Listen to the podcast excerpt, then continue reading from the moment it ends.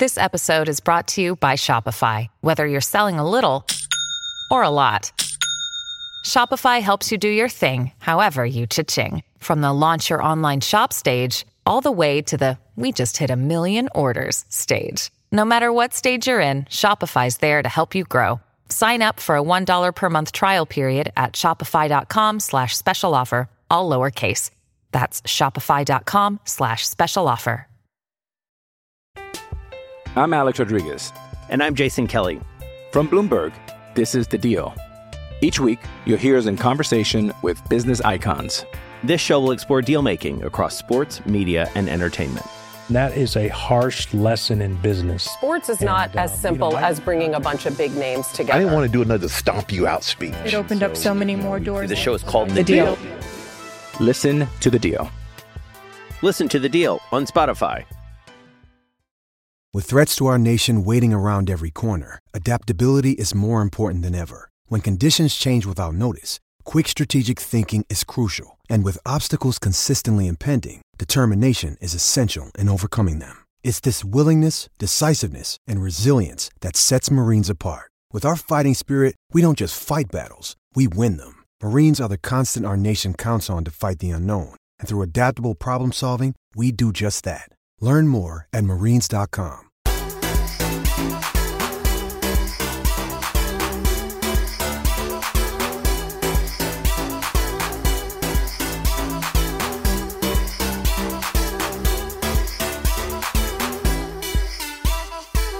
Boom, we're on. Today's guest, we've got Shane Taylor. How are you, brother? Yeah, I'm good.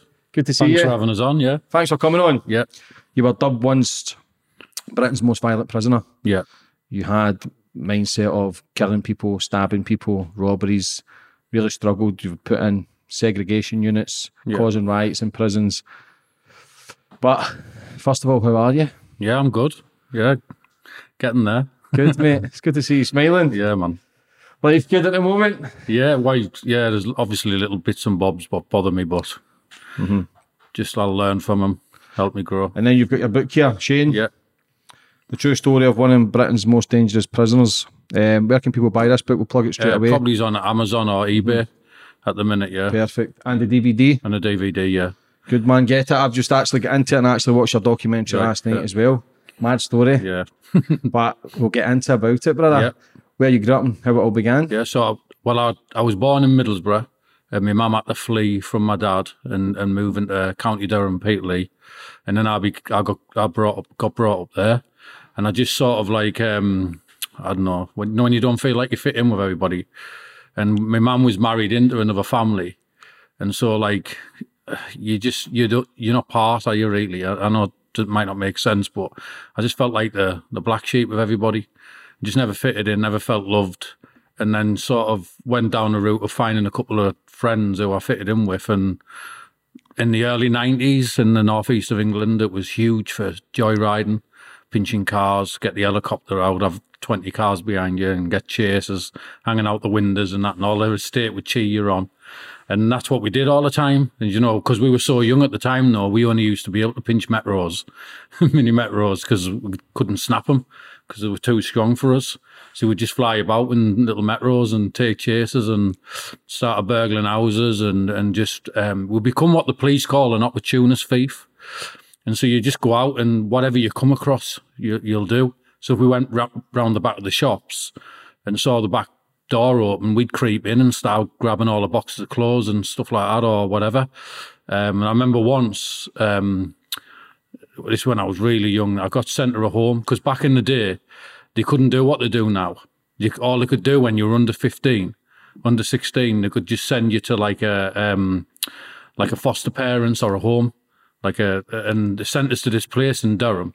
I met this lad from Bishop Auckland. We ran away straight away. I was only there two hours. And when we went to these shops, we went round the back and they were all, it was closing time. They were all closing the pizza shop. The back door was open and we looked on the side and had this big, you know, the old purses you get, the old handbag things were open up like outwards, like to the side. and we're like arguing, you go and get it, you go. And it took about five minutes, and one of us went in, grabbed it, ran round the corner, opened it up, and it was about 10 grand rolled up. They must have just emptied the safe or something. It was about 10 grand, or 12 year old I was. You know what I mean? So you can imagine how much I was buzzing. And then I'd just been bragging that I was the best twacker and all that. I'd never drove a car at the time, but I was bragging because I used to hang about with all the lads who did. And he was like, "Oh, we'll go and buy a car." And my heart sank. I thought, "Oh, no, I can't even drive." And then I remember one of my mates saying to me, because I used to like jerk, and if I was pulling off and stall the car, and I remember my mate saying, "Just put the rev right down, just let the clutch off fast, and you'll just spin off." So I just sort of did that, and every corner I come to, I was doing that though. Decided to go through to Middlesbrough to see my auntie and ended up taking a big massive chase all down the wrong way the motorway and everything. And that was at the age of 12. So, so you can imagine the stuff we like used to get up to. Yeah, that was the start of that. Uh, no, that was not. That was just the start. Was it was a, the start of it was a phone box in the swimming baths, and we saw like a, it was like a, open a little bit, know, the box where the money goes into, and it was full to brim with pound coins. So we went and got like a, a screwdriver thing and popped it open, took all the money, got caught, cried our eyes out, and that. Oh, please don't don't ring the police, and he let us go, and that that was the start of. What were you like at school, Shane? I was a little. um I haven't been diagnosed as being dyslexic or anything, but every time the teachers would sit down and try to teach me in any way they could, my mind wouldn't register it. And it just would not register. I would, I would, they would try all different ways. And I remember once, um, the teachers, and back in the again in the nineties, it's different now because we've got all sorts of stuff and what they recognise and that. But at the time, the, the, teacher was trying to tell me something and teach me something, and I and I, I couldn't like I couldn't get it. And, and one day he went, Well, all the others can do it. Are you thick? And all this class laughed at me. And at that point, I was scared that I'd be laughed at like that again. So when I couldn't do any of my work, I would jump up and instead of like being in that position where the teacher's going to say something to laugh at me so the class can laugh at me, I remember I would pick up a chair and just bounce it off, off the wall, or I'd pick up a chair and chase the teacher. And it was my fear of being made a joke out of and laughed laughed at so instead of that, I would rather just play up in, in the class. And so I just played up and played up. I got ex- expelled from every school. And then I ended up going to a, a boarding school called Elemore Hall. And it's a, it's designed for naughty kids, basically. And um, I went there and you, I was expelled. Uh, at the end of that, they just uh, I was pinch. I was getting the lads down to pinch the teachers' cars and everything, man. And the, the teachers knew and they were coming to me and saying, Oh, do you know such and such from Peterlee? I was like, Yeah, I do. He was like, You've sent them down to pinch my car, haven't you? and I was like, No, I don't know what you're on about. And I was just ruthless like that in that sense. What do you think made you into that character at such a young age? Was it your dad not being there, or how was your mum upbringing with you? Uh, not, well, my mum's upbringing was more like uh, if you run in the house when you're a kid and you're scared to death because someone's bigger than you, and you used to think if they're bigger or older, the harder. And my mum's one of them who'd give you a clip across the head, chuck you back out, and tell you to go and fight, go and fight back. You know, as a kid, you don't. If you don't want to fight back, you're scared. You don't want to fight back, do you? So I, I become a bit like I wouldn't tell my parents because I knew if I went in and said such and such had hit me, they'd dragging me around and telling me that I have to hit them back. And I was scared to at the time, so I didn't. I just kept everything to myself, and then just went through like um, obviously feeling left out. Um, my parents being a little bit rough and not in the the bad way, like a bit rough as in like get out there and fight back, stuff like that. But the biggest thing for me is um, being bullied. So I used to always get picked on, const like chased on from school.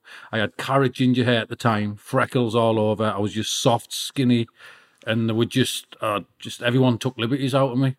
And then so I remember once in school, uh, stood on my own, and this lad come over with the group lads like, "Oh, you can come play with us." And I was proper buzzing because after so I went over on the play yard, and when I went up them, they're all circled around me, and one of them just went whack and just punched me in my nose, popped my nose open, and I just ran off screaming. And so that was what I was going through all the time. Um, and what do you do with that as a kid? You're not feeling feeling like you're part of the family, not feeling like you're you're left out. Just felt like I never fitted in wasn't loved, wasn't liked, even though I was loved, but didn't feel like I was. Yeah, an outsider. Yeah, just didn't feel loved at all. When did you start getting the, the violent mindset where you wanted to kill people, stab people, Yeah, and you started getting a buzz for it? Um, How did that start? It well, it started off when we just becoming a big game. Having my first fight back at about fifteen, uh, maybe a little bit older, and people started giving me attention then, like talking to me, and oh, I heard you had a blah blah blah, and I was like, oh, yeah, people are look, looking at me now, and then so I was just getting game a little bit, and then I um started become mentally ill, and so I started to watch um, a film called Goodfellas, and there's a bit in in Goodfellas where he's in the back of the boot and uh, they pull they, they think they've killed him and he's still alive because he's making a bang. And he runs over with a knife and he starts sticking the knife in and it's making like a sound like that. And I just remember my hairs on my head i just stand up. I just remember feeling this like rush. And I thought oh yeah I want to kill people. And so I used to this has got to be mental health I think because I would sit and we put that scene on over and over again and just watch it. Then my mates would come in and I'd be like, watch, watch, watch. He says, watch. Oh, can you see it? Did you see it going? And they'd be like, sat there like, all right then, Shane, it's been like 50 times now. Do you know what I mean? Should we go out? And then I would just start daydreaming. Like I'd think, I want to kill people and that. I want to be. See, I had a twisted um, mindset of a gangster. So to me, a gangster's then the ones in the background nobody knows about. They're they're not in it for a reputation. They probably got millions and millions of pounds in the bank, and they really could get you shot like that if they if they had to. I thought being a gangster was somewhat like when you watch a Tupac film. Do you know what I mean? Where you drive down, drive down with your big chain on, or you know what I mean, and people just feed you. I couldn't organise it. I'm Alex Rodriguez.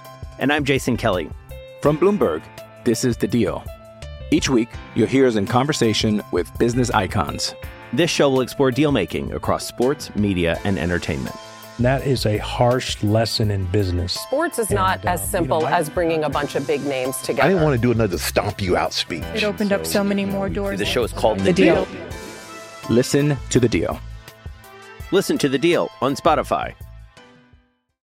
Mm, tea party. No, I couldn't. I, honestly, I couldn't. But I just had this mindset that Yeah. if everyone fears you, it means you're a gangster. It's not true. You're just an idiot, and and and that's what I was—an absolute idiot, locked in this imaginary world of like, um, I'm a gangster because everyone fears me. People look at me and think I'm hard, or I think why not hard but crazy, and uh, yeah, I'll just. That's where it started, just watching bad films to try and get a bit of power, being bullied, Yeah. to then try to get fear. So, how when was the first time you felt that people were scared of you? Um, When did you get that feeling that okay, this is what I want to do is drill fear into people? It was after I, I stabbed a man in the head. So I, I, I was in Hartlepool and was a man with a big reputation. And a lot of people fear him to this day. And uh, in fact, I think he's doing a life sentence now. And uh, he's well known for like running around everyone's fees and walks in Pickford Dale's houses, takes the drugs that don't say a thing to him. Absolute psycho. He's been in and out of jail for stabbing people up all his life. In fact, he's just getting out of prison because someone had um, someone wouldn't serve him in the shop. So he walked out the shop, got the you know them big things what you do with the corn with, like the Grim Reaper things. Went in one of them, put it through his head, and got seven or eight year just because he wouldn't serve him. And that's how nuts he was. And uh, me and him come across each other, and and you know we'll not talk about our whatever, but we come across each other in the town centre in Hartlepool. Brought it to a total standstill. Uh, he pulled out he pulled out a hammer. I pulled out a a nine inch kitchen blade. He ran at me, smacked me across the top of my head, and as he smacked me, I stabbed him straight through his head, sort of coming in his, in his head there and come out there. Uh, knife handle snapped off, and I'd done one. Everything went black for me anyway. I can't remember it because I used to, at the time when I had my problems, I used to, I just remember starting everything, and then people, I'd wake up, I'd wake up like half an hour after, not even know what happened and out. So what I'm telling you is from the depths and from the witness statements and from my friends who were there, because I can only tell you how it started. But what they said is, he hit me with a thing, I stabbed him, the knife handle snapped off, and someone was shouting police and everyone ran. But I come round a mile away from the scene, and I thought I still had the knife on my hand, in my hand, and because I had the handle. And I come, remember coming back round, and you know when you see horror on someone's face and they're just pale white, like you know when you got that colour you get where you're going to have a fight when your your face goes pale, and they were all just, I just come round and they were just like all in horror, and they were like, "We're going to get life." I went, "Shut up, man!" They went, "You stabbed him in his head," and I went, "I haven't, man," and the knife wasn't there. And I, and they went, we're going to go to jail for life. And I was like, why? Where did I stab him? They were like, you've stabbed him in his head, mate, all the way through. I was like, did I? They were like, I was like, yeah, buzzing. Because, no, because that's what I wanted to do. So I was like, oh, yeah, Howie, let's go before the police come. And they were just in hysterics. Um, they were, their lives were over and I was buzzing. No, just. So you had blacked out at that moment with stabbing someone in the head, and then once you came round, you got an adrenaline kick as if to say you've done it. Buzzing, yeah. What was that feeling once you s- can you remember putting a knife in his head? Not on that one, I can't. But when I've stabbed, when I stabbed a different person, I felt it all. I felt it go in. I felt it come out. I felt the feeling. The feeling to me was like being on drugs, like being on ecstasy. It was, um and it was more not the going in. It was when it was coming out. So when I stabbed him, the second person I stabbed, it sort of like went in his chest in here, straight through. But when I pulled it out, it it was like a feeling, like a and and he, and actually I remember in my mind's eye now, like it was yesterday, because I remember I even saw the knife go in, but because there was no blood, this is what I, I, I struggle. I don't know why this happened, but I'd stabbed him, the knife went in, pulled the knife out, and then he was like, there was no blood, and I was questioning. I went to stab him again, so I thought I missed. I thought oh, I must have went under his arm or something. I just I saw it go in though, but there was no blood. And then I was stood there, went to do it again, and all of a sudden he just sort of went flip faint and he just dropped back. And then there was more blood than I can imagine. It was just like a tap. It's almost like I just had a tap on. It was just coming down the steps, just just just flowing down. And I thought, yeah, I've got him now. And I knew. And then two lads jumped off the steps and they basically pulled out these knives, that, but there was just like little pocket knives like that. You know what I mean? I had a big nine inch kitchen blade and I was in the middle. So every time I was trying to get him, he was trying to stab me. And then every time I was going to him, so it's like a standoff.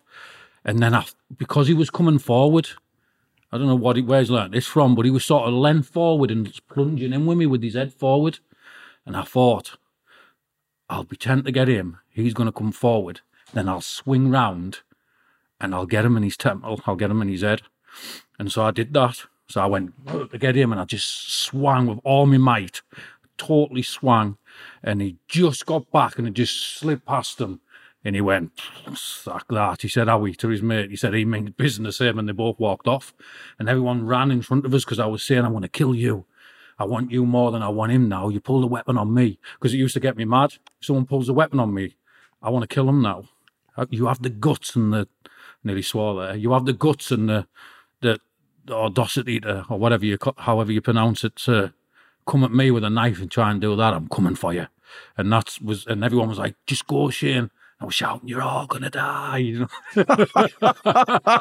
just totally mentally ill. You know, you're gonna die. I was, I was, I was at. They pushed me half over the other side of the road and halfway down another street, and I was still saying, "I'm coming to kill you all," and all that. How Just- old were you, Shane? at that point, flipping heck, uh, young as I can't remember. I don't. I, do you know what? Because of I, all I know is my life. I don't know my ages. I, I don't. I, I can give you a guesstimate, talking about 18, 19, something like that. I don't know. So a boy, man. Yeah, Kid. kid, but a mental becoming mentally ill.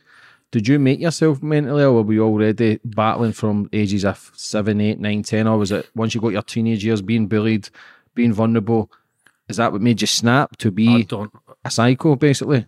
I guess there's things in my life, but when I look back on it, is is that part of mental health when I was feeling like I'm because people did love me, but not feeling like I fitted in Now and rejected. feeling like that all the time. Is that a part of mental health? What was just ready to grow?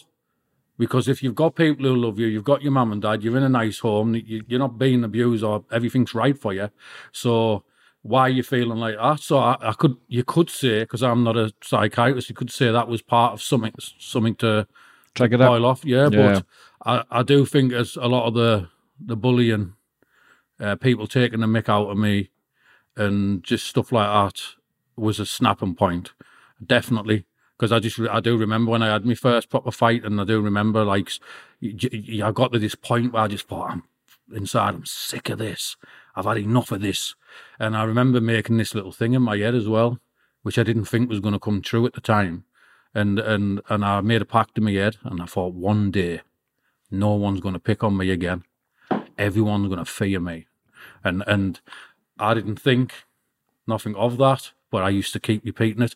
And then there was a point before I got game where the people who used to pick on me, and like when you're saying people used to pick on me, I'm like 12, 13, 14. They're like 18, 19, 20 odd year old, using it to get through the little windows and that for them and just scoring a grand or two and they giving you 50 quid and you're buzzing because you're only a kid, but they've ripped you off and mugged you off, really. Well, I used to, after so long, I remember being sat in his house and one there was two of the lads who used to pick on me all the time. And one of them jumped up and said, Hey, I'll punch you head. And I went, Go on then.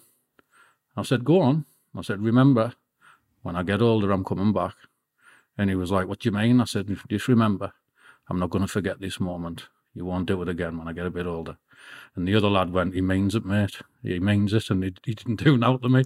Well, that was like little things. And I just used to start like remembering. I'm coming back. And I used to just think that. This was before I really went on a one. But I used to think like that. And then and someone would do anything to me. I'd just say, Well, I'm older. I'm going to come back for you. And that's what I used to do. What was the first time you got to jail, Shane? Oh, um, I was, you might not believe this, but I was um, 15, 14 or 15, and I was the first person in the northeast of England to get Section 53'd. What's that? Uh, I, f- I think it's that, or it might have changed, but a Section 53 is when you're under the age. The, the, the, the judge only has a power to give you a certain sentence, so it has to be short. Two year or a year and a half or something like that. If you get Section 53 as a young offender, it'll be changed now. This is in the 90s. That gives them the power to sentence you over two year. And when I was 14 or 15, I got sentenced to a three year sentence in Aycliffe Secure Unit. And that was because I haven't even mentioned this. Um, I was burgling a house and I was carrying a knife, a nine inch kitchen blade. And uh, the police started chasing us. And the policeman set me up. I got in the back garden and he, he, he caught me and he searched me and he found the knife on me and he took the knife off me and he told he, he made a statement saying that I, he had to restrain me. I pulled the knife out and tried to stab him. So I was like, just another hit, another more rubbish. So when I was on the interview, I was only a kid and I didn't realise what I was saying. But when I was on the interview, he said, uh, "Why did you try to stab the officer?" I said, "I didn't." He said, "You." He said, "You did." I said, "I didn't try to stab him." I said, "But I wish I did now." That's what I said. And they looked at each other. They went, You don't mean that. I said, Oh, I do. And I said, Now I hate the police for what you've just done. I was only a kid. I said, I promise you that one day before I die, I'll kill a police officer. It, it was almost like when people did things to me, I couldn't let it go. If it took, if it takes five year, 10 year, 20 year, 25 year, I could be a 90 year old man, still doesn't stop me being able to do that. So I think, I used to think, I can't let it go. And if people wrong me, especially set me up, I, I, I, I, become hateful, not only to that person, but to their profession. You know what I mean? You set me up now. I hate the police. I want to kill one of you before I die. And this is what I was saying to them. They were going, You don't mean that. I was going, I mean every word I've just said. And so I didn't realise they'll have bit wrote all that down. That'll have been put somewhere, as in like keep an eye on who he's going to end Yeah. up being. What was it like being in prison for the first time? Uh, first time was scary. So I was in Aycliffe secure unit.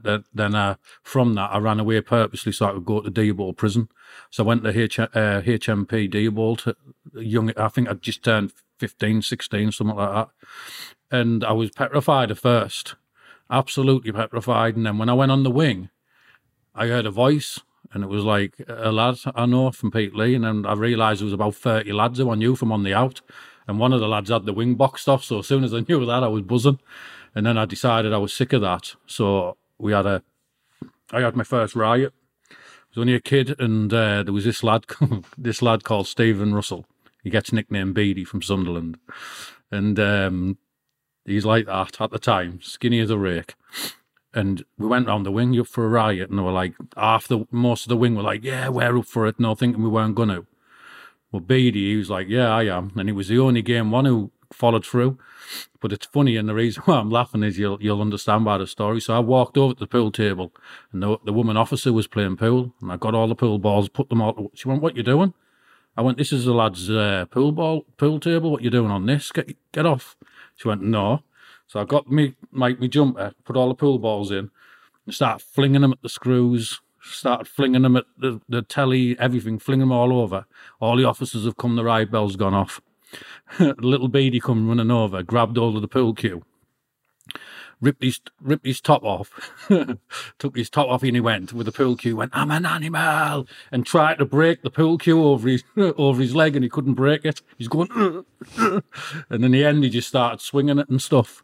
And uh, that was my first ever riot with uh, Little Beady, and then I got shipped out to a prison called Moulins, uh, HMP Moulins. No, I went to Wetherby. When I was in Wetherby, I ended up there. They were nice with me.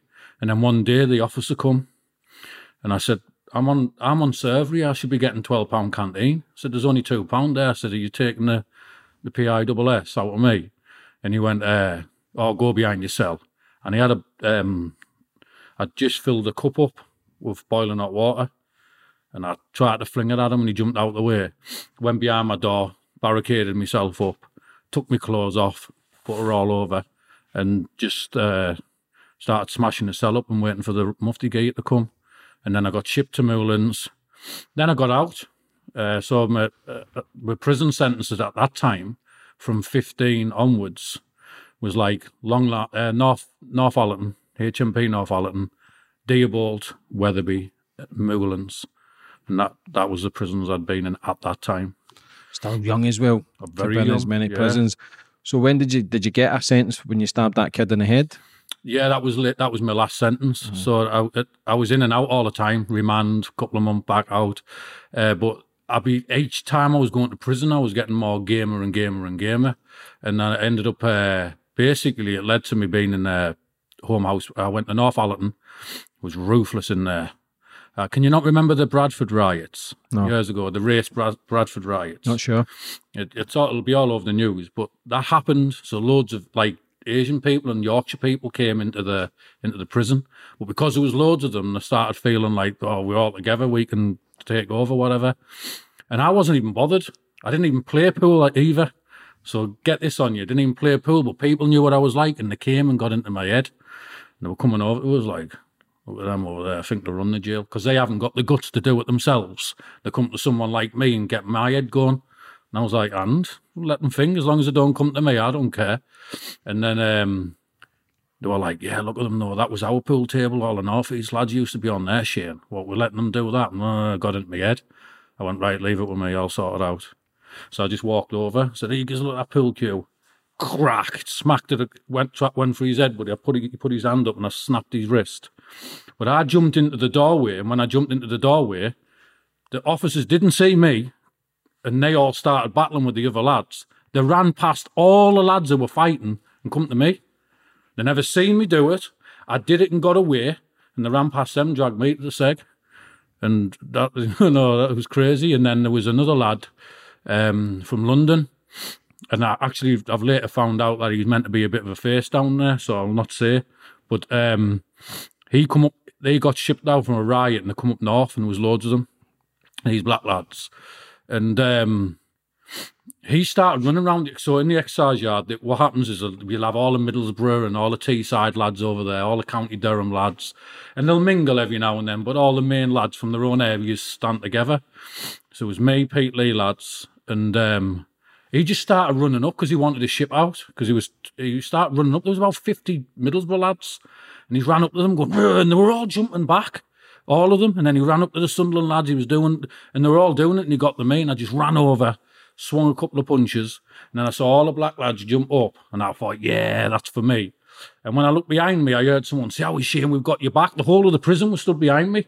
These are the ones who were all jumping back and were patting themselves. They're all stood behind me saying, I've got your back. And then I went down the seg for that, me and him.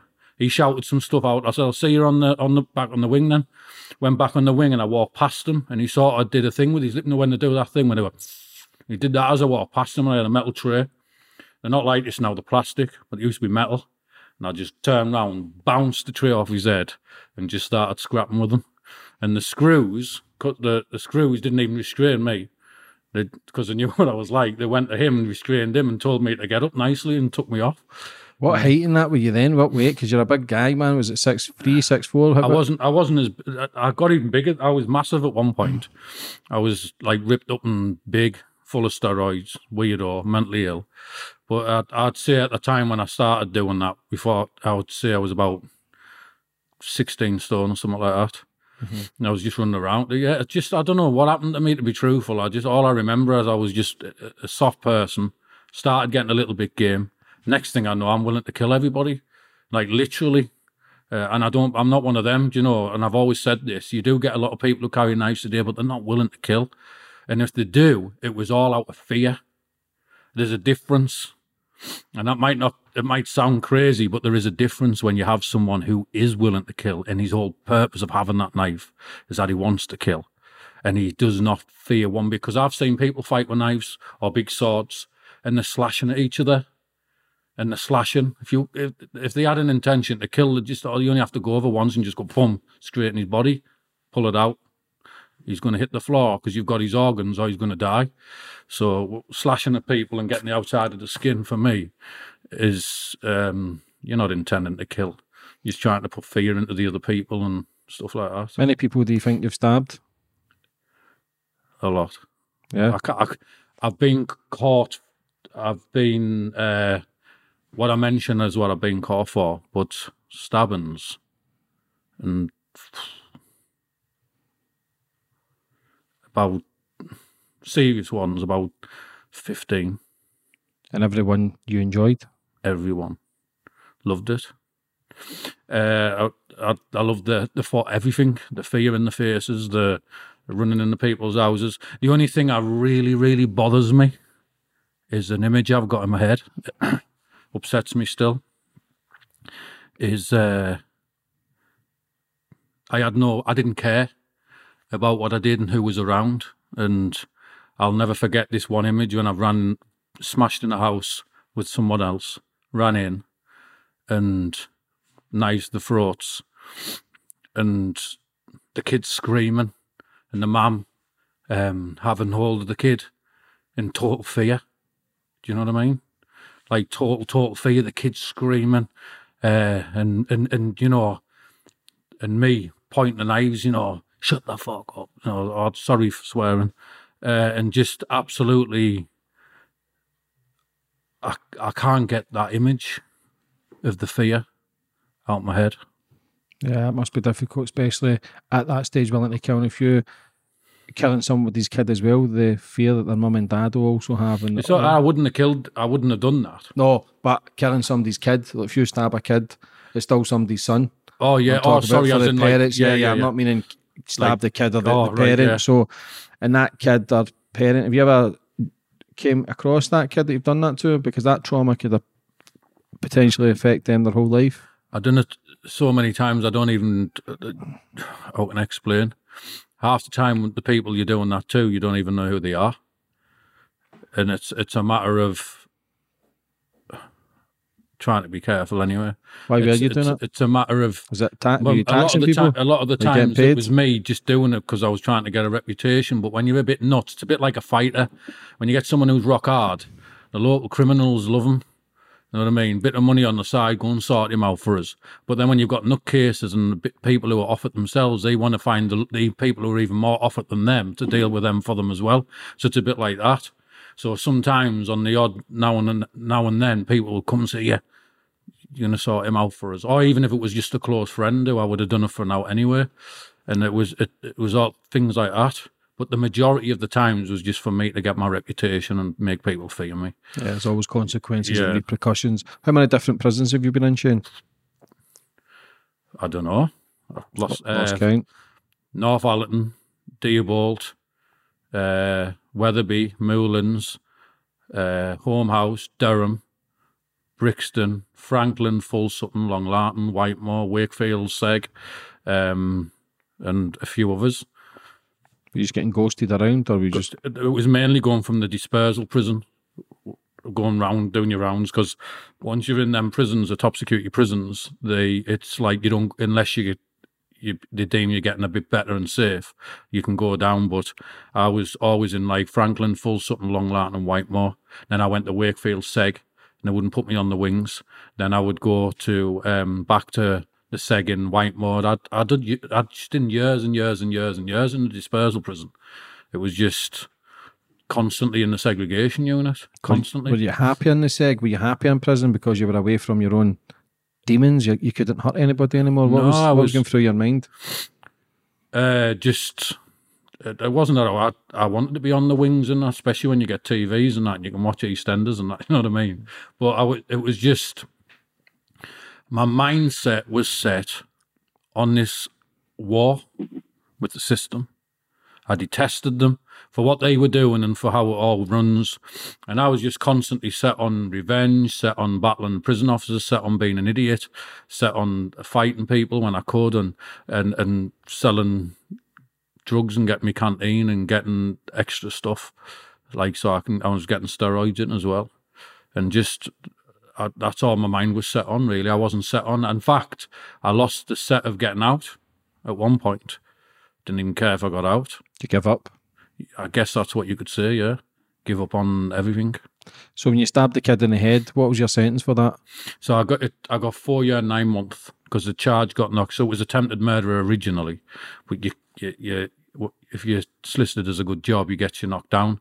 So it went down from attempted murder, and I think he got it knocked down to rather section eighteen, or was it section twenty? Section eighteen or section twenty, and and I ended up getting uh, four year nine month. And and then did- what? Yeah, you didn't get out. You stabbed two coppers. Yeah, so that- two security guards. Yeah, so when I was in the prison, uh, in Holme House prison, I used to love my gym, and when I loved the, uh, I used to train, and they started taking the mick and not let me go to the gym. And uh, one day when they didn't let me out, I just knocked on the window to the officer. I said, "Why aren't you let me out the gym?" He went, "Oh, what a pity." And I said, uh, "I want to get you." And he didn't believe me. And see, my mates who knew me know that when I, because I used to have a belief, if I say something, I have to follow through with it. So I used to go to someone and say what I was going to do because I knew then that if I didn't do it, I'd get paranoid and they'd start going, oh, look, said he was going to do that. He's an idiot. He hasn't even done it. So I would do that deliberately. So I set a plan in, in, in motion and went out on association. Uh, I had a big, massive coffee jar about that big. And I went out on association uh, with it wrapped in my towel. And uh, I went up to these two lads and I told them to go at the end of the wing and talk to the officer. And I said, when it all kicks off, just stand in front of the gate so they can't get off the wing. And they went over, started chatting with them. As they were chatting, I went up to another lad and I just said, right, see the officer over there. I said, chuck the pool balls at him. And he had some problems as well. And I was like, he was like, ah, I don't know. I said, just go on, just do it. And got into his head. I said, once it all kicks off, I'll deal with it. So I went and stood up against the wall, and to his word, he just picked the pool balls up, started flinging them towards the officer. The officer got up to get off the wing. The lads jumped in front of the gates. He pulled his baton, and he had no choice but to run towards the lad who was uh, chucking the pool balls. At this point, I pulled out the jar, sm- smashed the bottom off, and ran over and just started slashing and stabbing him. And then another officer come, and I stabbed him as well. And that um, different ball game then to the system. So I was done for. Uh, I think it was. I can't remember what I was done for, but I ended up getting an extra uh, four year something on top of that as well. And again, that was the charges were got dropped down. And would you ever, when you says earlier, would you just willing to die in prison or kill someone in prison where you'd have been in the system for the rest of your life? Yeah, I lost. I lost a feeling of love and care. Um, a dark place to be in because it's it's a mask. You see, I, I I just remember it was always a mask. I was always like this little horror, not a little horrible, this little soft inside. Didn't really want to do stuff, but I had fear of fear of like if I wasn't liked, if I wasn't feared. I had this fear of not being like that, and so I was, I was like scared all the time inside. So I'd put this mask on, like I was buzzing and just super game, which I was. But then I would just, I just, all I remember is the dark place I had. That the, the, the mask was is that I was in a dark, lonely uh, place. Didn't care whether I got released. Didn't care whether I got out, and just totally, totally give up on life. Like totally. Like death would have been a good thing. You ever suicidal? No. But I would put myself in scenarios that could have killed me and purposely. But I thought I'll go out like a I'll go out with a bang. This is what I, my mind's like. Death is good, but I'll do it right, not cowardly. I'll do it in a way where I'll I'll go on a rampage and I'll start killing people and stabbing people up, all these gangsters or these faces, whoever they are. And then I'll I'll just go ruthless and let them kill me in the process. And I'll I'll leave with a, a big bang. That's my mindset. Which is crazy. So it's like suicidal, but not suicidal. I couldn't I couldn't try and kill myself because uh, I used to uh, again fear. If I did that to myself, then died like that, then people would be like, "Ah, see, he's he's he's an idiot. He's a coward." and so I wanted to go out in a in a in a crazy way, in that way. So if someone stabbed me and killed me, it would have been a good thing for me at the time, and it wouldn't have meant not. It would have been a good. It would have settled what was in there. So how does the prison system? Because the prison system's treated like shit anyway, but to then stab two prison guards, how you treated then in the system? Totally different ballgame. What did it do? Brutality. Did it beat setting you? you up all the time? constant. It was just you. You've got to be sane to you. You've got to rather be sane or strong, because my mindset is strong. This uh, see, I've got this mindset right now. I went through five years of on a daily basis brut- brutality, setups, winding me up. And when he's saying brutality, I'm talking six or seven prison officers in riot gear running in your cell with ballys on so you can't recognise who they are if you ever come across them again and beating you and beating you and beating you and handcuffing you, then beating you and beating you, choking you. You know, when they get your neck, and, and just as you think you're going to die, and your body goes into a panic, letting go to let you have a breath, and then doing it again, and doing that for an hour or something, while you're handcuffed up, and doing stuff like that. And at the end, you're still there going, "Come on, is that all you've got? You can't break me," because the system tries to break you when you're ruthless. They try and break you down, and then they come back and try and build you back up. But uh, what happens is there's some people they, they get so full of hate when you're trying to break them down that that's it, they're lost. I lost. I didn't even care if I got out at that point. I was especially in Frankland, HMP Frankland. I ended up in the C, in the CSC cells and that in there, just battling them constantly. I just didn't did not care, and and I was that bad in Frankland that even when I went out on an adjudication, the, the governor and the judge was stood in riot gear and stuff. And I went, what you got them on for? They were like, in case you attack us. I was like, would I do a thing like that? it was just a battle, constant, constant battle. Like one of the, the situations was, I used to go through a process. I'd stand on the back wall or lie on the floor. If I lied on the floor, I used to lie on the floor with my legs total straight, with my hands up like that, or they wouldn't open the door. And then they would like, um, the door would slam open, bit of intimidation, slam it as hard as they could and it would slap, and then they'd put the shield into the doorway. Then they would slowly walk in, and then shield onto me, and then when the shield was onto me, they would like tell me to put my hands off my head. This is crazy. This for a process just to go out and go, go on exercise, and then and a man with riot gear on that side, a man with riot gear on that side. They would search me down. Then they'd all get me behind them. Then they'd pick the shield up, walk back to the door slowly, then they would tell me to walk, get up slowly with my hands on my head. So I'd have to bring my knees in, get up. And then they would, I'd have to walk backwards to the door. And then they would, once I touched the shield, they would step back so I could step out the doorway, touch the shield again. They'd tell me to go to the side, slam me up against the door. Again, same process, two gear people, one on one, each side, search me down. And then they would sort of walk off me and with about six or seven officers behind that shield, slowly walking backwards. And I'd have to walk backwards like that all the way. It would take me about 10, 15 minutes, maybe more, just to go around the corner on the exercise yard. And then they started handcuffing me. So they would handcuff me because I would still, still go off it. Then they would handcuff me with my hands behind my back, and you know when you like put you forward with your head and put the hands through you. So they would have one on that side, one on that side. Man with the riot get shield, riot officers there, and one behind with riot officers and riot shields. And I would any chance I got, I would try and, and get them. Kick off. And once, I've never mentioned this, just to show you my mentality.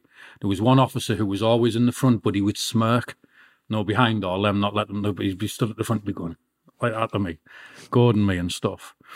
And then one day I just bicked my hair because he had big baldy hair, like really shiny, you know, one of them ones. And I bicked all my hair off, made it shiny so I looked like him. And he come to the door because I pressed my buzzer. I waited till he was on and I could hear his voice. I pressed the buzzer and he come down to the door and he opened the flap and he went, Hey, what have you done that with your hair for? And I smashed my face into the door window, popped my nose open. I went because I like to look like me victims before I kill them. Like that. And then he, he just went white and I said, Don't go because he went to go. I said, Don't go. I said, Come here, just listen to what I'm going to say to you. And he was like, What? I said, See you what you're doing to me. I said, have your fun now. I said, but one day when I get out, I said, I want to come, I want to get you, I want to get your wife, I want to get your kids. I said, I want to get fishing wire, I want to stick the mouths, stitch the mouths together and the eyes together. And while you're watching, I want to pat you and I want to make you watch you. So I was saying, because I was, because of what they were doing to me, they were brutalizing me and doing stuff to me. And I was thinking, I'll, I'll get you back. And I was saying to him, I'm going to make you watch. And while you're watching, you're going to know it's because of you why this is happening and all that stuff in my head. And then I sent a psychiatrist for us. and then I, I, had the psychiatrist come and I was like, didn't say a thing. I don't know what you're on about. No, just, just a constant battle between them. And they're just as bad as you, though. That's the thing. That, you know, they're just, not all of them, but majority of them, that stick together. If, if one of the officers attacked you, they'd all make a statement to say that you attacked the officer. So they're all on the same side. And even if that officer's not doing the, the dodgy stuff to you, he's soon on his side if he had to make a statement. He's soon write a statement to say to, to protect them. So it's just them against you kind of thing. What was it like speaking to a psychiatrist for the first time? Oh, they, I've spoken them most of my life. I, I, I don't know, I got sectioned off when I was younger.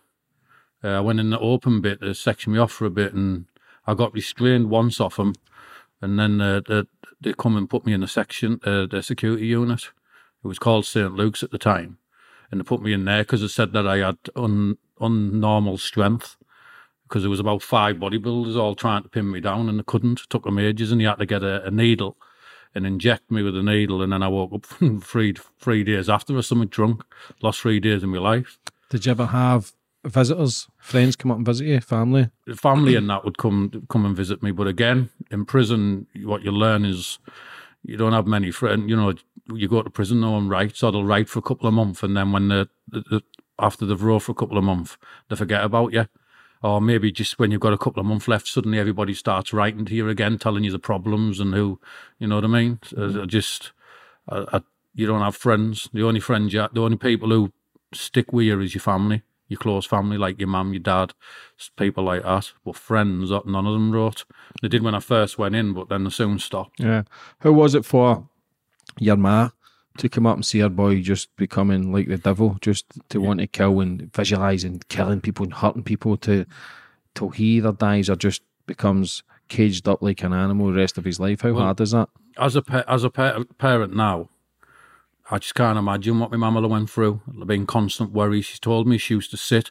But one thing I remember her saying is every Christmas when I used to be in jail, because when you're in jail, you think it's just you you're bothering. It's me in jail. I'm doing the sentence. You don't think about people outside. And she said to me, uh, every Christmas I used to go upstairs and I'd be crying. And I'd say, crying what for? She said, because you were in jail and you weren't here and I wanted you here and stuff like that. And that bothered me. And then another time, uh, when I got out this time when I was changed and stuff, I was out about a year and I was stood talking to me, my stepdad and stuff. And I said, um, Do you think I've changed?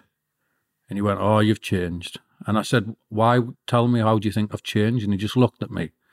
He went, I'm not scared of you anymore. And I just was like, You were scared of me.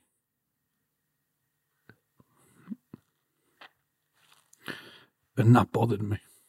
And that's difficult to be then, want to be feared of everyone, not realising your own family's becoming scared of you and fearful. I'm just an idiot. Simple as that. But a beautiful thing about you, Shane, that people will be watching this and the interview and thinking, man, this guy is off his fucking head. But the beautiful thing is, you've actually changed your life. You've actually became a good man. You've actually regret your your sins and regret what you've done in life, and you're trying to make amends and do good, which is a beautiful thing, brother. That we'll touch on that now. What was that moment then for you to then want to change to be a killer, to want to kill people, security, not caring who you hurt, when really you're actually hurting yourself? But what was the day that you wanted to change and realised that you were mentally un- ill? I was in Parkhurst prison, and um, I started getting involved in uh, selling heroin with some people from a person from Gateshead and another person, and then I put a hit on an officer at ten bags of heroin, and it was a bit of a setup. But in that time, while I was doing all that, this Christian come up to me called Robert Bull or Ronald Bull, and he he started trying to preach Jesus to me and stuff like that, and I just went, "Get away from me, you plonker." I said, "Unless God visibly appears like you now, I'll never believe." But he would just go on, and then one day he said something, and I just didn't forget it, and it was because I was confused. And he said to me, he, we were talking, and he got my attention. He was, uh, uh, he pointing at his heart, and he said, "I've been in prison for years and years. I'm never going to get out. He's a lifer." And he pointed his chest. He said, "But I'm free." Now, my logic at the time, you're in prison, you're in a prison cell, you're never getting out again. How are you free? How I just now I think how didn't I get it? But at, the time I was thinking, how can you be free? What does he mean? So I went back to my cell, and it would just bother me. I was sat on my bed thinking, like, what does he mean? How is he free? He's in jail forever. He's never getting out. How is he free? What does he mean? And then he chucked these little Jesus leaflets, and then I ended up getting dragged to the seg for what I've just said. So that was the first incident of a little encounter with something making me think. And I ended up going to the seg for subversive behaviour. Were saying I was trying to use some authority um, to overthrow other authorities. There was a little bit of truth in it, but you know what the system's like. By the time they, they, they, by the time they're finished with you, you're Pablo Escobar or something. When really you're just a little idiot selling a few things, you know. And then, uh, and subver- subversive behaviour for that, and then obviously smuggling part of smuggling drugs into the prison. And then I, when I was in the seg, I went on a dirty protest, kicked off, and they just come said, right, you're going back to the top security prisons again. You've had your chance. That's it. Boom, straight back to the top security. And I ended up in there. Is it Long Lartin in Worcestershire? Ended up in HMP Long Lartin, ruthless jail. And after a couple of weeks being in there, they opened my cell door and they said, go to education. So I was like, oh yeah, buzzing. They must be getting me education class. Went down, and just so people know the, the seriousness of this, especially in a top security prison, they've got what you call movements, and they'll come to everyone's cell, gym, visit, works, edu- no, every, and, and you've got to go to your destination. When you get to that destination, it's two officers with a clipboard, and if your name's on the list, they'll let you through, and if your name's not on the list, they're meant to send you back to the wing. Now, if they you were you got through and you escaped, they could lose the job. If you got through and you weren't meant to be there and you killed someone there, they could lose the job. So it's serious. So I gets there and I said, "Oh, your name's not on the list." So I made a fuss, and I must have done their heads in because one of them stepped back and he went, "Go to the chaplaincy." And so I, I walked down to the chaplaincy, but I was just buzzing, thinking, "Oh, buzzing! I don't have to go back to my cell." So I went into the chaplaincy, walked in, and there was a circle of lads, um, basically watching this film of this old, like posh guy. Hello, do you know?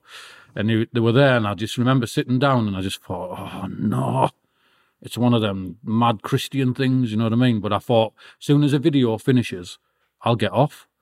So it finished, and before I could do anything, the little Christian woman was like, "Oh, are you meant to be here?" Blah blah blah. She said, "Your name's not on the list."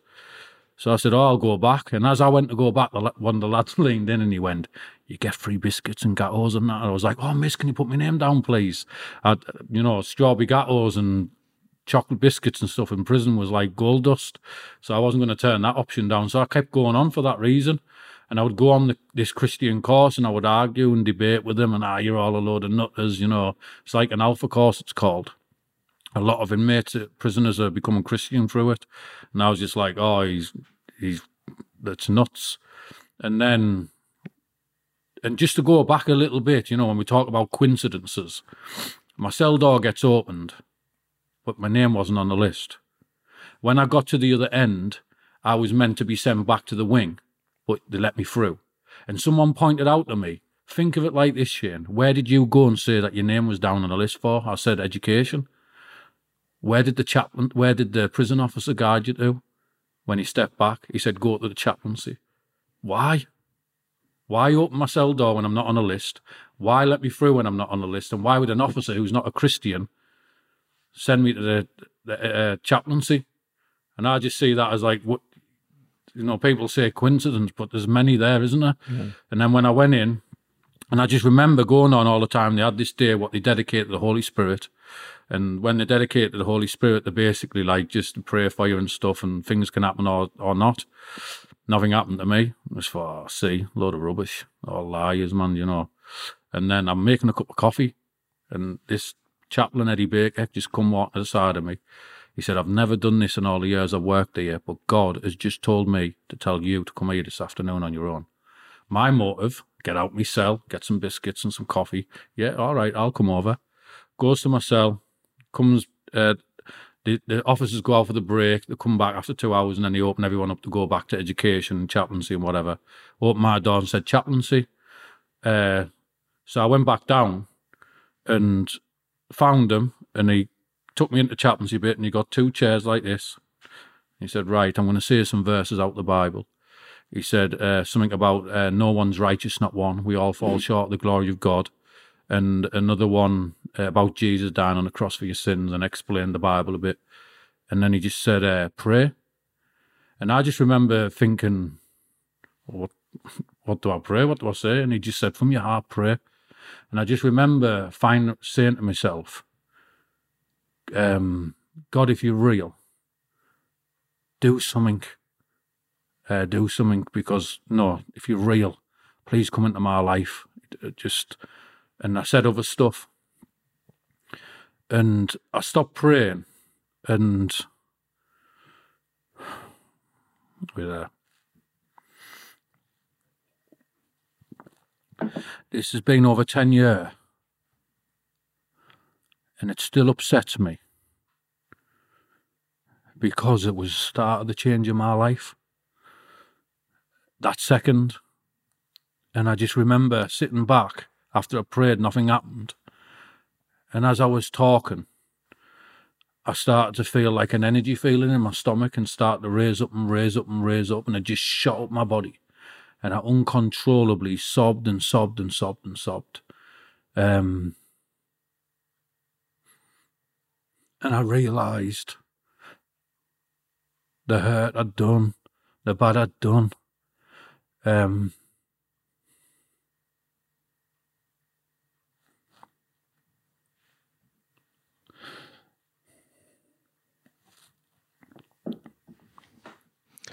And that, from all that, do you think that was a release, Shane, from you being the scared kid, knowing you were doing wrong, but then wanting fear, to then that day has been a release of getting a better understanding of yourself and then understanding the pain? Because there is always that effect where your conscience becomes clearer. It's maybe clouded or blocked, and then you get a conscience where you understand shit. Look at the pain I've caused. How is that feeling? All I know is, right up to that very moment, I was still active in everything, still planning to kill people when I got out and everything. And then, when that experience happened, it, it it was just like I become a totally different person. It was just different, and then I had this sense of God's real.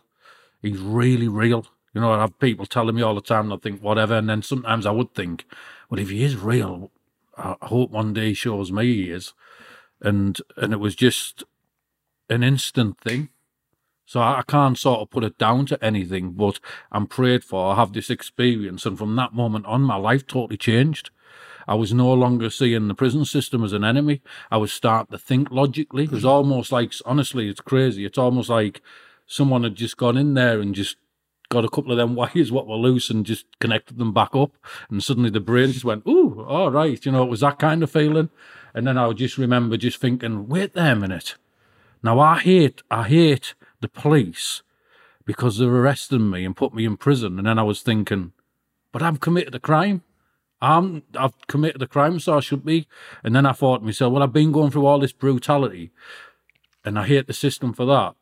But wait there a minute, I stabbed the, the prison officers. What did I want them to do? Come and tickle me feet and feed me coffee. Do you see what I'm saying? So I started to realise that my actions were putting me where I was, not everybody else. And that's the biggest problem with every criminal. It's never them. It's always anybody else but them. It's always the one who called the police on them outside, so I'm going to get them back. It's his fault. It's always the police officer's fault because he arrested them. It's always the prison prison the prison officer's fault because he locks the door behind. When reality, it's your fault. You're there. You committed the crimes. You want to run around ruthless, so it's on you. Criminals never do that. They always put the blame off onto other people. Or they always like, oh well, I'm not in for that charge. I'm only in for that charge, and I'm, and they always like justify themselves off each other.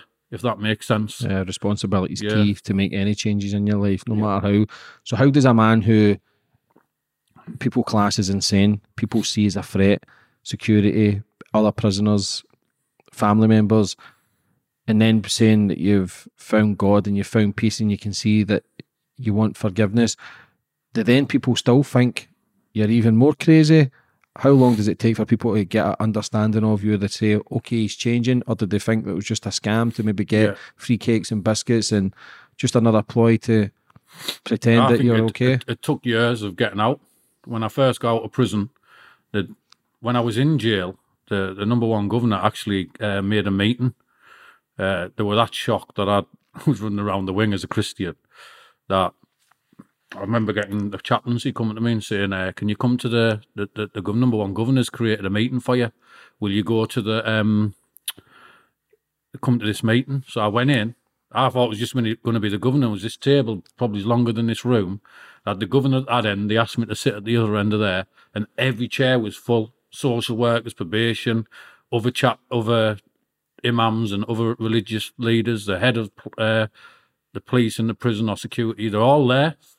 And uh, I walked in, sat down. And we're like, "Hey Shane, you're, you're due to be out soon, but we've heard there's been a change." And the number one governor went, um, "Do you have anything to say?" And I started preaching Jesus for him for about ten minutes. I was going, "Jesus is real. He's coming to my life and all like that." I was saying, "He's really real. He's changed me. He's he's in my heart. You have got to repent and believe." No, I was just a new Christian, didn't have a clue. And uh, they must have all been planning, do you know, one by one to ask me a question. But after me chatting away for 10 minutes about Jesus, he went to them, uh, Does anyone else have any more questions? Or I went, No, you're all right. No, put their heads down. And then I ran on the wing with the Bible. and because I'm known as attacking officers, I ran on the wing with a Bible. And in the top security prisons are movements to stand in groups in case they get attacked. And I remember running up to the officer and I jumped in front of them. And they've all sort of jumped back as if there was going to be a fight. And they've got ready. And I went, It's real. And they're all looking at each other. I went, It's real. And they went, What's real? I went, Jesus Christ, he's real. And they all just split up and walked off and all left us. And it, it just, I can't even begin to even explain. How do you humanly explain what happened to me? It's impossible. I can't explain it myself. All I'm saying, is I was just this weirdo. I had this experience and it's inst- instantly changed me. And I was out within a year. Everyone was saying, oh, it's a blag. Ah, oh, he'll be back in jail. And as the time went on, over the years, the longer I was out and the longer people were seeing it was real, the long that's when people started to come to me. Like my mates and that were like, oh, he's off his head. And then five or six years down the line, they're all starting to come to me. I'm really struggling. You know, this Jesus you're on about. Um, how did he come into your life? You know, and it's like, all right, you know. And I just found over time, you've got to prove yourself, and that's what it's about. Yeah, you can't expect just to come come out and within two minutes everyone's like, oh, great, yeah, he's changed. Come on, we'll all trust you. I think as time went on and the years went on, people started to realise it's not a, it's he's not playing because he's not going to be doing it four or five years down the line. Now it's been nearly 13, 14 years. It was 2007 I got out and I'd become a Christian about a year or so before then. So you're talking 13 year, I don't know, something like that. And so when the, as the time goes on, I think it was, um, tr- and, and what I was doing. So the lad I stabbed, there. Every time I went into this area, I'd just never see him. He'd disappear. And one day I saw somebody who knew and I walked up to him in the club. I said, Can you go and tell such and such that it's real? I'm sorry for what I did to him and it's real. I'm not playing. He went, Do you mean it? I went, Yeah. Funny enough, he left the pub. Within five, ten minutes, them two walk in and he walks in, sits down at the table in the pub, and I sat down and I held my hand out and I said, um, I'm sorry for what I've done. And he said, uh, takes a big man to do what you've just done. And he got up and walked off. And then, uh, so I was doing stuff like that to people, which was making people think, whoa. And then the prison officer, again, I started working in the prison in house, the actual prison where I stabbed the prison officers, crazy or what. And uh, he was, the, the officer I was with picked the phone up, rang someone, and the door knocked. And they opened the door, and it was the officer I stabbed. And uh, he come in, and I just said, "Look, mate," I said, "I'm I'm sorry for what I've done." I said, "I really regret what I've done. Will you forgive me?" And he he just held his hand out and he said, "I forgive you." Um, yeah. How's that feeling to people who you've potentially nearly killed to then saying they forgive you? Does that give you a bit of peace of mind that it gives it it gives me a peace of mind definitely but uh, and I do forgive myself. I'm, when I'm crying here, this isn't because I don't forgive myself and I'm feeling like I'm not forgiven. It's more of a um, just having remorse and feeling, you know, realizing what I've done. And as I'm talking, the images come into my head, and so I, I know what I've done. I realize the things I've done. I, I, I, and all I'm going to say is, this is just the tip of the iceberg. What I'm telling you is what I'm comfortable to reveal, then nothing. And so I think when you're talking about stabbing someone in the head and people go, oh, I think definitely can't tell you the other stuff because if that's enough, I just reveal what I need to reveal in my life. And I know that when God came into my life, if He gave me at that point and I'm forgiven and I, I reveal what I choose to reveal and and that's it, really kind of thing. do you get any medication or anything in the Shane? No, I never have. I, I've never took it. Uh, Did they diagnose you with anything? yeah, I, I don't know if I've said, yeah, um, I was diagnosed. Wait, I've had a few different ones because you seem to get different ones. But at the time, I, I, um, I was diagnosed with paranoid, uh, paranoid delusions, um, psychopathic tendencies, and split personality disorder. Uh, I was diagnosed with them three things. And I'll tell you where that comes from the psychopathic tendencies and the par- uh, paranoid delusions were if me and you were walking down the street or, and you disrespected me, I would then see people around the area, and if they laughed, and it'll be, only be laughing amongst themselves talking, in my head, I'd be thinking they're laughing because he mugged me off and I never did anything about it. So there's the paranoid delusions. They would get worse, see, everyone's laughing at you, Shane, they think you're a mug they think you're an idiot, you're going to have to deal with them. You bumped into you like that and you didn't do anything about it. Ah, they're laughing. Look at them. Did you hear them laughing there? Then that would turn into psychopathic tendencies. I would then plot, start plotting the deaths, start plotting to kill on, stab them up, uh, uh, and it wouldn't go out of my head and it would get worse. The longer I leave it, the worse it gets. And then I would just think crazy stuff. How I'm going to kill them. I want to I'll do this and do that and start looking in books of how to get away with murders and all this stuff. no, like crazy stuff. And, Yeah. and my mind would just go off down that route and I'd literally daydream daily, like how I'm going to kill them. It wouldn't go out of my head. And it'll, it, it's in the sense of like a matter of just the worse it gets, the more I want to do it. And it's um, horrible. So when people are battling mental health and a lot of people self harm, they're getting a release. When you're battling these mental thoughts, your sort of your self harm was taking revenge out on other people, Yeah. and you would get a release. Yeah, Yeah, that's the best way to put it. That would give me relief and and and re- release me because it, it was almost like it's just pressure. I'd give myself un un like pressure in my brain, so if I leave things, I, I'd come to a point where I'd stop leaving things because I knew that if I left it, so I would deal with it on the spot because I knew I would suffer if I didn't. And it's like now, even even as a Christian, now I don't fear people. I fear my response to people. And I know I'm a Christian, but I'm human. And and I'd and I'd, I hundred percent of change, and it would take something drastic to to get me to go down an, uh, another route. But that's the reality, you know. How is that then when you start changing your life? You've made the reputation that people fear you, but the damage that you've done, does it ever are you ever fearful that there will be a revenge because you have went to the other side? No, I, I don't fear people. Like I say, I, I, it doesn't matter if people want to do that, they do it. There's nothing I can do about that. I just hope and pray for their sake because this is how I look at it. It's them who's damaging themselves even more. So if I've hurt them, who's winning if I'm still bothering them? And so the message would be really for people is don't just don't let it bother you. And if they're if they're revenging, it's only going to affect them in the end. I can't do nothing about what other people think or do. I can try and give remorse, and if I see them, I can try and shake their hands. I can try and do whatever. But yes, I do sometimes have it in the back of my mind. What if someone does this? What if they plot that? What if this happens? And so it doesn't make me edgy, but it does enter my head a little bit sometimes. Yeah, yeah, it can play tricks in your mind because you still get the old thoughts process. You maybe watch a certain film or hear a certain song where it can Yeah. trigger certain emotions from. My biggest battle is um, pride, overthinking things, and uh, like if if someone's mugged me off, I still struggle.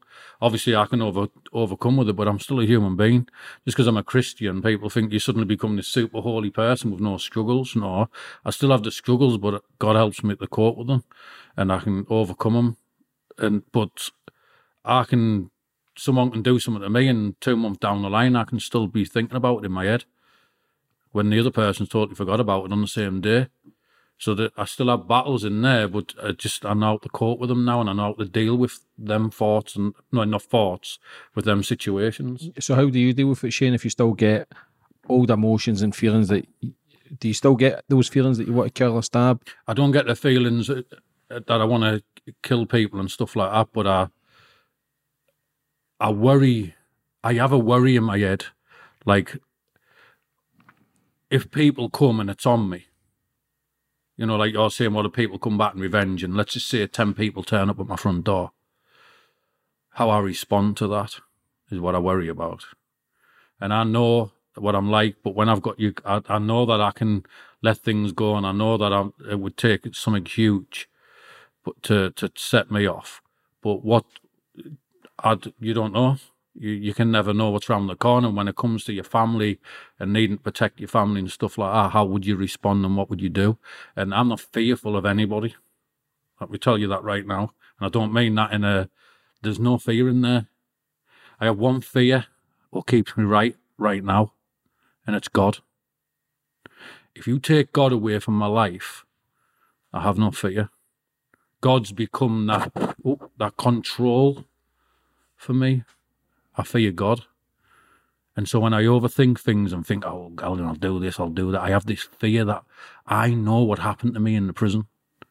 You know, people can say what they want, but I know God's real. I know He come.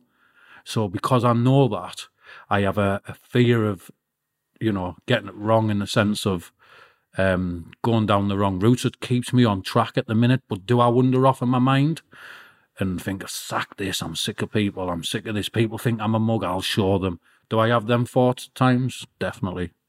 Uh, 100%. percent Uh, I do get them thoughts and I do um, struggle with them still. Uh, I'm, I'm, I'm a, Yeah, you're human. I think Yeah. everybody gets those crazy thoughts of people getting pissed off, people hating their boss or hating an enemy, and they'll get a thought, well, fucking kill them, I'll put them there or whatever.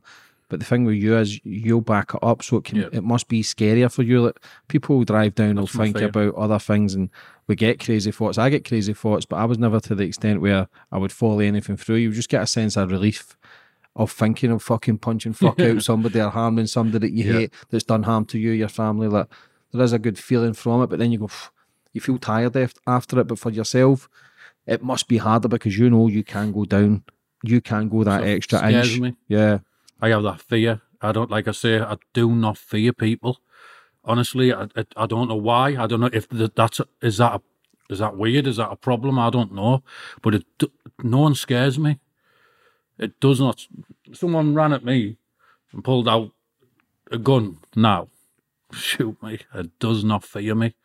I don't know what that is. I don't know if that's still a problem or not. I'm not sure, but I don't fear people. I, it doesn't bother me. What about speaking to somebody now? Have you spoke to anyone, psychologists I've, or I've- doctors? well, I've been out of I've been out of prison for over 13, 14 years now, and I've I'm sound. How old are you now, Shane? Uh, forty. Still young. Yeah. So what's your daily routine like now? Get up, school run with five kids, uh, come back, train, start training again, go jogging, and then chill out, watch the telly, and then have to pick my wife up, and then uh, go and no do the school run again, then go and pick the the wife up, and that's my daily run. How's um how do we where do you go now forward for the future now that you've been out 13, 14 years, you've got a successful book out as well. What's your plans for the future, Shane? I've learned not to plan my life out because you don't know what's around the corner. This might that sounds crazy, but I just take everything as it comes now. Uh, like all that, it just come my way. I don't go out. I don't care about money. I don't get no money from that Why? because I don't care. I don't. It's not about that for me. I know what happened to me. I know where I was in life, and I was a scumbag, and I was in a dark place, and I was lost in a life what I knew I thought I could never get out of. And when I was in prison, I used to always think, when I get out, this is it. This is going to be the time, and I really genuinely meant it. When I get a job, I'm going to do this, and then you get out, and after a couple of months, you're with your old friends, back to jail again, sat there. What have I done? And it's just a cycle, and you don't know how to get out of it. And it, two messages is no matter where you are in life, you can change. And the second one is God is 100% real. He came into my life, and I'm telling you now, He changed my life for the good. And and, and I know, and I always, I almost have this like desperation in me sometimes. No, when you, you want to just get people and say, listen, it's real. Just believe me, because you're going to die one day. And then all these, all the times you've laughed and joked, and it's too late. And and it's like that kind of a feeling for me. And um, I just want that message out. You don't have to go down that route of crime. Yeah, and I don't care about money but to get that. You don't need money to get that message out. You know, someone else is obviously making a bit of money out of it, but I don't want any. I'm not bothered. I don't care. I've had a few people on that's been in prison, and same as people who's had addictions, they've turned to Christ and it's changed their life. I'm open for everyone Yeah. to do what they want as long as they're not harming anyone. If you're focusing your energy onto something that's changing your life for the better, for the man that you were, then so be it, man. Go for it. For anybody that's maybe in the prison system right now, that's maybe too proud and think, what's this Bible bashing shit? But they're maybe scared or they can't get out of their method of thinking of hate and violence and pain. What advice would you give for them, Shane? I'd say just uh, learn how to just get away from that life because I'll tell you one thing I've realised, and this is the biggest message. See your friends who you think you've got, they're not real. I'm telling you, I know they might say this, they might say they've got your back, and they've, they, but they, it's not real. And what I've learned is, say you're you've got like a lass and, a lass and some kids outside, and your mate comes to you, and you class him as your best mate, and he says, "Our mate, we've got some graft. Howie, let's go." Is that a mate? When he knows you've got a family to look after, and he's putting you in a position where you can go to prison, so you won't be looking after your family. And this is what I started to think like. I think your, your logic needs to change on what your loyalty is to people because it's just, they're not for you. They just, they want you with them so you can go and do stuff with them and stuff, but they're not there. And when you go to jail, think about this for majority of prisoners now. When you were in jail, how many of your friends who you grew up with are writing to you right now? I bet you it's your mum and maybe your auntie and maybe your lass. But how many of all your friends who you used to hang about with, how many of them writing to you right now? Not many. And I can tell you that now because they're not, they don't care. You're in jail, out of sight, out of mind. And you go in jail because you're trying to impress them. You want to impress everyone on the estate, you're a criminal. And then when you go in jail within a year, you forgot about. No one wants to know. Yeah. You know, and that's that's the only lesson I can let, say because I don't think inmates will listen anyway. They're stuck in their their thing for now until it's time. But that's the only message I can say is just look at look at who's writing to you right now, and you'll see who your pals are, and you'll see you don't have many. And when you get out and you go down the right path, you meet people and you, you see different morals. What makes you realise that hmm. you were living a different life. Do you feel as if you get used a lot, Shane? Hundred percent. For example, like I've just said, I was no one would write to me for years and years on end. A year before I'm getting out, suddenly I'm getting all these letters off all my friends and family telling me all the problems and about how such and such went round and did this to them. And I just started thinking, you haven't wrote to me in seven year. Now I've got a year left. Suddenly you're writing me, telling me problems because they want me to get out, you see, because I'm known as being a nutter, and they want me to go and sort the problems out. That's they're not friends. Why if you if they didn't if they wrote me all the way through my eight year sentence, and fair enough. But that's what I just realised they're not your true your friends. Like one of my family members before when I got out, my wife fell pregnant, and my young, my cousin got done in. And he come round my house with bloody nose, and that I was like, oh, what happened there? He said, I've got done in. How we come round? What are you doing for us? I was like, I've got a, a, a lass who's pregnant. Went to their house, my auntie's house, a couple of doors after. A couple of days after, she went, "Oh, how come you didn't sort the lad out?" I said, "I've, I've got a lass who's pregnant." She went, "Well, I would have visited you, wouldn't I?" And I just thought, "You selfish." So, like I'm going to leave a pregnant wife out to deal with it and bring her own kid up because you wanted me to go and do something like that. And I realised then, I thought, even my family aren't even for me. They're all for themselves. And then when you don't have the reputation anymore, your friends take the mick out of you, your family take the mick out of you. They think you're a mug, and they no longer want you anymore. And that's why I realised they all just wanted me round because I was a nutter and I had a reputation, so they could all use my name.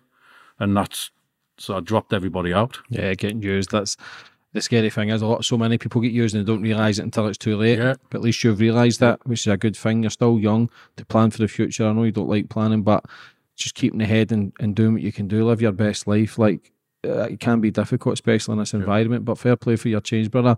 Would you like to finish up on anything, Shane? No, just you can change. You know what I mean? And and, and I was the worst. It's it, it, I was described, and I'm not saying this to bag, big myself up because I'm not, but I'm just making a point. As I was described as one of the most dan- the six most dangerous prisoners in the in the UK. Um, and for me to go from that to where I am now, if I can do it, you can do it. You just got to put your mind into, in, into it. You've just got to think, I've had enough of this. No way. I want to prove people wrong. I want to do this. I'm going to do that, and and just try and ch- try a totally different life. Biggest mistake for me is wasting all that life in jail. When you finally want to change your life, you've messed your life up that much. You're not educated. You've never had a job. You give yourself a criminal record longer than your arm, so you're harder to get a job. When you finally do change, it's 10 times harder for you. And so it's just, it, do you know what I mean? It's just hard. It's, it's just, you don't want to be at that point where you regret your life. You don't want to be at that point where you're sitting there thinking, oh no, why didn't I just do this all that time back? And you can do it right now. Uh, you know, if you're in prison, you can get out of prison and, and, and decide on that day, I'm not going back, sack all this. I've got my mum, I've got my dad to look after, and, you know, and uh, think of what you do to them. Uh, you know, I didn't realise that my mum used to go upstairs and cry. You know, you think you're in jail, you think of yourself. But you've got to remember you've got a mum who loves you, and on them special days when she's even all them other parents talking about their, oh, my son opened his Christmas presents, oh, and you're stuck in a jail and she's not seeing you. How do you think that feels to them? Uh, it's crazy. And when I was doing this, and he's a one for people who love the money, as I was doing this course, and one of the questions they ask you on the course is, if you were to give your child a, a choice, uh, have twenty million pound on Christmas Day, or have your dad for Christmas from for Christmas, or have your daddy with you, which one do you think the kid's always going to choose? And it's always going to be your dad. So when you're stuck in jail for 15, 20 years, missing 15, 20 years of your children's lives, remember that they'd always chose to be with you. So as a parent, why can't you choose to be with them? instead of taking your risks. And in your risks, especially when you're selling drugs, destroying other kids and destroying other families while you're at it. Because that's another thing I, I disagree with. You always hear your people on the streets, so I'm carried away, but you always hear your people on the streets, don't you, about criminal. Oh, yeah, that baghead, he does this, burgles houses. I would never harm a child. I would never do this to a woman. But see, drug dealers, know what they don't realise, they do that every single day. Not directly, but they're doing it. Destroying families, destroying kids and having a good upbringing because the mum's full of drugs and destroying society. But it's okay because I'm not, uh, you know, I'm not directly doing it, but your actions are causing that. So you're hating bagheads because they're going around burgling and you call them scumbags. Yet they're bagheads because you were putting that gear on the street to make them bagheads in the first place. And that's what, you know, anyway. But that's deluded mind thinking as well, where you've got those mind that mindset where you're ready to kill. Like drug dealers have got that mindset where they're just willing to make money, thinking They don't- they, they want to provide for their family, not realizing the destruction they're causing Yeah. behind the scenes. It's just that some people wake up. Like every drug dealer I've ever knew, people who were active, they never get anywhere. Yeah. and that's just facts. I've spoke to the biggest drug lords on the planet. Some guys, and they'll tell you the same. They end up fucking skint. Yeah. Like you spoke earlier, you wanted to be a gangster, but the real gangsters are the one with suits that fucking that are sitting behind the scenes making their money. Yeah. And like life is a weird thing, but do you know what, brother? For coming on today and telling your story, Shane, I thoroughly enjoyed it, and I look forward to seeing what you do for the future. Yeah, thank you. God bless you, brother. All right, God bless.